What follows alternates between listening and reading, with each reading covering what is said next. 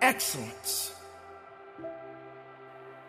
Do you really believe that is something that happens overnight?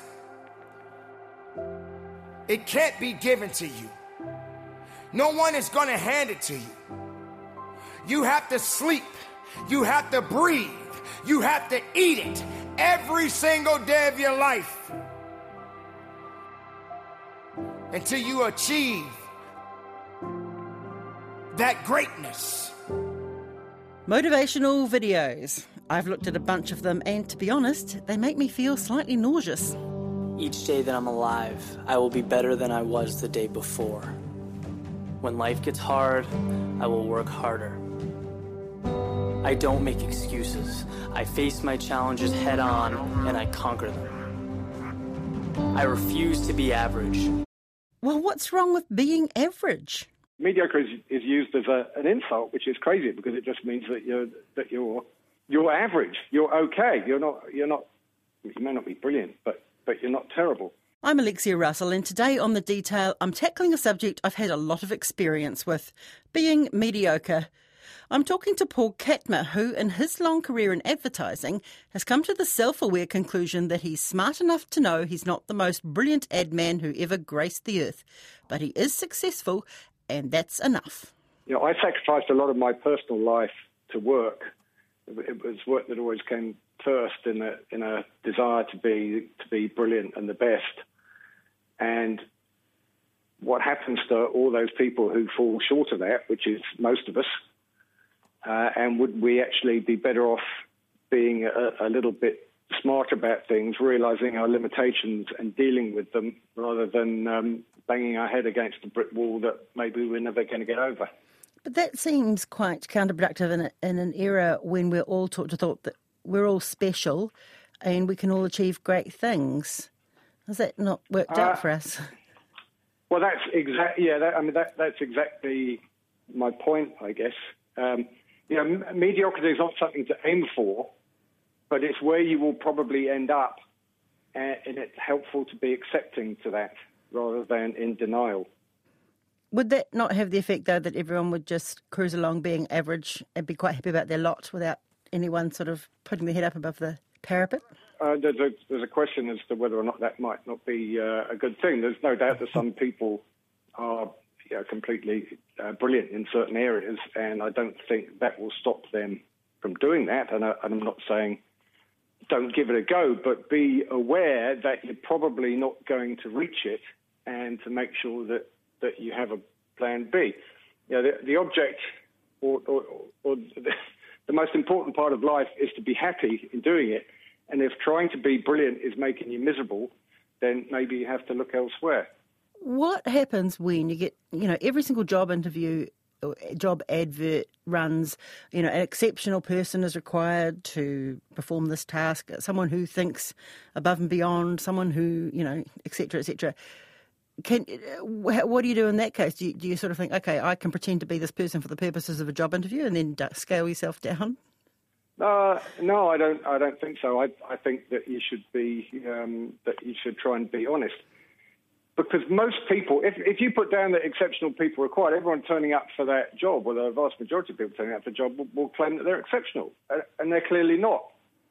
So you know, most people are lying before they get anywhere it might just be that if you turn up for that job and, uh, and you go, I'm, I'm not, I'm not brilliant, but uh, I, am going to try as hard as I can, and I'm going to, to hopefully learn from you, whoever is interviewing you, um, and do the best that you can instead of sitting there for half an hour lying about how brilliant you are when you're not. well, it's statistically unlikely that everyone who applies for that job is exceptional. Uh, yeah, exactly. I, am not sure how many people are aware of the Dunning-Kruger effect, but it is it is spreading, and that that is um, Dunning and Kruger were two American researchers who found out that people have um, a greatly inflated view of their own competence at any task. This effect explains why more than 100 studies have shown that people display illusory superiority we judge ourselves as better than others to a degree that violates the laws of math. When software engineers at two companies were asked to rate their performance, 32% of the engineers at one company and 42% at the other put themselves in the top 5%. That's not a good thing. Um, it's, happened, it's happened to me myself. I've, I've gone, on, gone on fishing trips and thought I've known everything about fishing.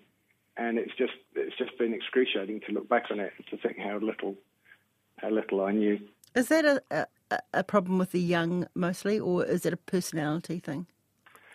It's just people. It's just people generally. It's a lack of self awareness, I think. It's a lack of uh, people acknowledging the fact that they might be, they might possibly be uh, mediocre. Mediocre is, is used as a, an insult, which is crazy because it just means that you're that you're you're average. You're okay. You're not. You're not.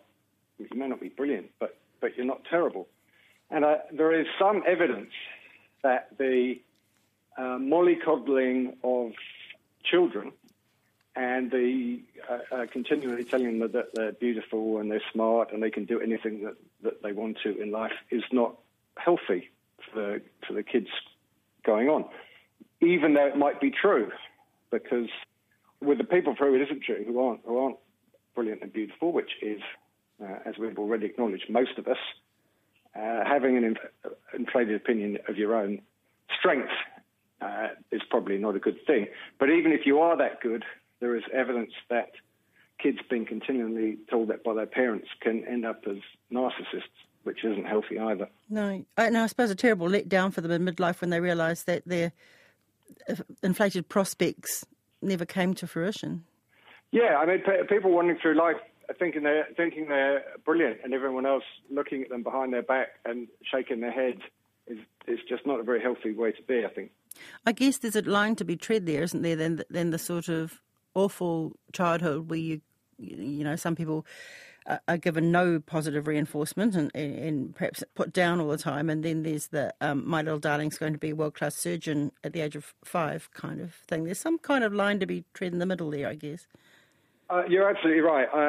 Bringing up kids is not my uh, particular sphere of knowledge. I'm willing to acknowledge my uh, less than competency in the area. I don't, I don't, have any kids themselves. I just uh, observe from without. And yeah, as a kid, I wasn't. Um, I certainly wasn't uh, mollycoddled. Completely opposite. And I think maybe a little bit more uh, emotional support would have been useful to me in my life. The faith I have in myself exceeds all else. I will never be outworked, out hustled, or outsmarted. If you run six miles, I will run seven. You really want me on the team. What's your approach to recruiting? You want first place, come play with me. You want second place, go somewhere else. Uh, together with um, Daniel Barnes, we set up an agency, Barnes Catmur Friends, in Auckland uh, about 12 years ago. And one of the the key underpinnings to that agency is a book called Moneyball, which uh, was written by God, Michael Michael Lewis, who's a great. Uh, I guess it's not a long list, but he's a he's a really good uh, financial writer. So Moneyball it, it, seen by different people at different levels. On one level, it's a baseball film featuring Brad Pitt, which uh, you know, has, its own entertainment for various people. On, on, the other level, it's a book about how a baseball team with no money, uh, the Oakland Athletics, took on the uh, New York Yankees, who just have an incredible amount of money. But on the other other level, it's how you can make the best of not having the most. There are rich teams and there are poor teams. Then there's 50 feet of crap. And then there's us. We're going to shake things up. Why don't you walk me through the board? I believe there's a championship team that we can afford because everyone else undervalues them, like an island of misfit toys. Everything that you do should be looking at how you can make the most of what you've got. Um, With, I presume, a realistic idea of what you've got. Yeah, so uh, I mean, what happened with the Oakland Athletics was that uh, the, the, the Yankees had uh, maybe, I don't know, four times as much money. So how could they possibly compete to get the best players against a team who had way more money and could offer their players way more, so they couldn't afford to hire any of the great players. So they looked at redefining what makes a great player. And statistically, by, by looking at what is the most successful stats for players, and they completely changed sports data in the in the states. And things that come out of that book, I believe, are used by all of the major sporting franchises in the US. But I believe it, it, it's more than just data. It's is applicable to anyone in their life. So we we don't have as much money as the bigger agencies, but we want to get the best people. And in advertising, there's an obsession with advertising awards. So if somebody's really good and wins lots of advertising awards, then they will go to the, one of the big agencies like uh, or DDB. We just can't afford to compete with them. We just didn't have the same budgets. So we would look at people's work and go, who should have won the awards? Who has done great work that didn't win anything, but in, in our view, should have done? And it, it's those people that we look to hire. Also, it was um, uh, nice, nice, talented, and hardworking. That was the other way of looking at it. So nice came first? Yes. In a small agency, 20 or 30 people, you spend a lot of time at work. You want to be surrounded by people that you like. At this stage, I'm starting to think this podcast's getting a bit ordinary, and then I thought, it doesn't really matter, just strive for average. Also, throw in some sound of Arnold Schwarzenegger and Denzel Washington talking about how fabulous they are, just to break things up. I'm here to talk about success. My vision was totally different. I felt that I was born for something special, for something unique, for something big. Nelson Mandela said, There is no passion to be found playing small in settling for a life that's less than the one you're capable of living. How much a part does luck play in a person's success in life? Uh, luck is is absolutely enormous, and I think a lot of really good people will acknowledge that. I, yeah, I'd like to think that Richie McCaw would say, well, being born a whatever it is, six foot three, big boned, large guy um, to a, a, family around Canterbury w- would have helped him considerably to be, uh, with the mentality that he has, to be one of the most successful All Blacks ever. First time I really understood who the All Blacks were was the 87 World Cup. I can still visualise him on the floor, his eyes glued to the TV. When he first arrived, he was not the most talented athlete, but what he did have was a massive desire. You want to be an All Black? Let's write down a plan, mate. You don't just want to be an All Black, you want to be a great All Black. I was like, what? If he'd been uh, born almost anywhere else in the world, he's unlikely to have had the opportunities that he had. There, there is the, the, the bit that the harder you work, the luckier you get. That's true. But bumping into the right person at the right time can suddenly make things take off. And the, the more doors you knock on, the, the, the better chance you have of succeeding. When did you first come to terms with your mediocrity, Paul? Uh, I, it, it's a, it, it comes in fits and starts. You suddenly have the idea that maybe you know, the, the, if a rugby player comes to the idea that may, maybe the reason he's not in the All Blacks, he can't go on blaming luck, blaming injuries, blaming the fact that, that there was someone better than him in his position, blaming the fact that the, that the coach is an idiot and and doesn't pick him, and you kind of go, maybe it's because I'm not the best player. And when that happens, there's various things you could do. I mean, you know, one, I guess in, in rugby terms, you become a utilitarian player. You become so useful in a number of different positions that you maybe get picked for the squad, even if you're not the first person um, penciled down on the team. And for me, I, I think it was you, you come across the realization that maybe you are not as good as some of the incredible people who are there. So instead of trying to match them, just do the best job that you can in other areas. I mean, in sport, though, that kind of realization could be a recipe for depression. You know, if you are at what you think is the top of your game and you, you know, there's a barrier, you can't break through that last barrier, the perhaps the realization that you're not as good as the incumbent could be a downward spiral. Um, uh, you know, is there a danger in that? So I'm, I'm not an, an expert psychologist. I think that having a realistic view of your own uh, limitations and also the things that you're good at are less likely to cause uh, issues than the belief that you are brilliant, but your brilliance is going unrecognized because then you start to have a grudge against the world. The key to it seems to be self awareness. It keeps coming back to self awareness. Yes, uh, yeah, I, I think so. And if, if I'm allowed to, to quote one Greek philosopher, Socrates, the unexamined life is not worth living. Yeah, be self aware, try and have some awareness of the effect that you're having on other people and you know how it might be done better. If your lessons in mediocrity take hold and people start to realise that they'd be a bit happier if they lowered their expectations of themselves a bit, what happens to all these gurus, these self-help gurus who exhort you to be the best, you know, the best and the greatest and the most amazing person? Oh, well, well there's a thing called survivor bias, which is judging situations by the survivors there's a lot of it in business. People are always quoting um, what Apple do, and the idea that I don't know, we're, we're a small printing company make, making T-shirts for sports events. Well, what would Apple do in this situation? And it's not really helpful to to look at companies or people who have done really well and, take that as a way to go forward. It, it's actually often a, a lot, I believe, a lot more interesting and a lot more fruitful to look at things that maybe haven't worked out. Uh, because it's often it's the outlier, it's the lucky outliers that do well. You got to you got to act, and you've got to be uh, willing to uh, fail. You've got to be willing to crash and burn. You know, with people on the phone, with starting a company, with whatever.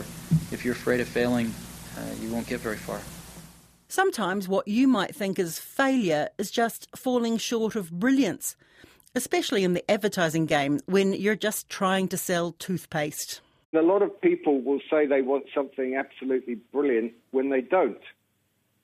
And of course, the, people disagree as to what is absolutely brilliant. You, um, yourself, I'm sure you look at look at the ads on television, and some of them you, you like, and some of them you hate. But if you talk to someone else, it'll, be completely the opposite. It's it's like music or anything. What what is absolutely brilliant? Um, people generally uh, disagree on, and it's often difficult to reach a consensus. Uh, and the guy there, you know, he, he worked for a large, shall I say, uh, uh, toiletries company. I'm sure he doesn't remember me, and I, I, don't remember much of him other than than it was that we we were were trying to be absolutely brilliant and to do something that that would change the world. And, and he's going, look, we're selling toothpaste here. It, it isn't that hard. We'll all be a lot happier if if you reach the the required standard of, of quite good and stop banging your head against yeah. the, uh, the brilliance that really isn't required. Catmur has somewhat tentatively floated this idea, which reads as heresy in advertising, on an industry blog, and has now turned the concept of being okay with mediocrity into a series of articles in the New Zealand Herald. I wrote an uh, original version of the first article and I, and I put it on an advertising blog and I kind of sat there a bit nervously, going because it's it's kind of very anti-advertising, all about all you know, this brilliant award-winning work, and my God, this is fantastic, and and I, and I like I say, I thought I might have run into a, a bit of abuse, and actually the reverse happened. There's been a lot of support. There's from um, you know, people I don't know have gone, yeah, you're absolutely right. There's, far too much concentration on genius and it is hurting people as um, individuals. And maybe if we just kind of calmed down a bit and looked at our limitations and made the most of living the you know the happiest, sanest life that, that we can, and instead of beating ourselves up that, that we're not actually the best in the world, that that might be a good thing. I actually like that uh, New Zealanders, uh, of which I'm one now, mm-hmm. the the beamer, boat, and the bach philosophy. I don't know if, if, you're probably familiar with the idea that New Zealanders don't want too much. I know that that might like sound a little bit unobtainable to some people, mm. but in America, people want to be the richest person in the world. They do, they don't want to stop. They just want to. It's all about money, and it's all about carrying on cumulative wealth Whereas uh, in New Zealand, I mean, uh, quite possibly in some of the Scandinavian countries, for example, I don't know, it's about living a comfortable, sane, healthy, happy life rather than being the richest and the most ultimate person that you can be. So being satisfied with your lot kind of thing? It, there's an element of that. It's not having mediocre as an end goal, not, not going, I really want to be mediocre. It's going, okay, maybe I am. That's not the worst thing to do. Let's be happy with that. That's all for today. Thanks to Paul Catmur. Jeremy Ansell engineered this episode and Mark Jennings produced it. The Detail is a newsroom production for RNZ made possible by NZ On Air. We're on all the usual podcast platforms. Hit subscribe and get a new episode downloaded every weekday. If you're an Apple user, please give us a rating. It helps others to find us. But not an average rating. Five stars, please. You can also listen on the RNZ, Newsroom, or Stuff websites. Ka kite anō.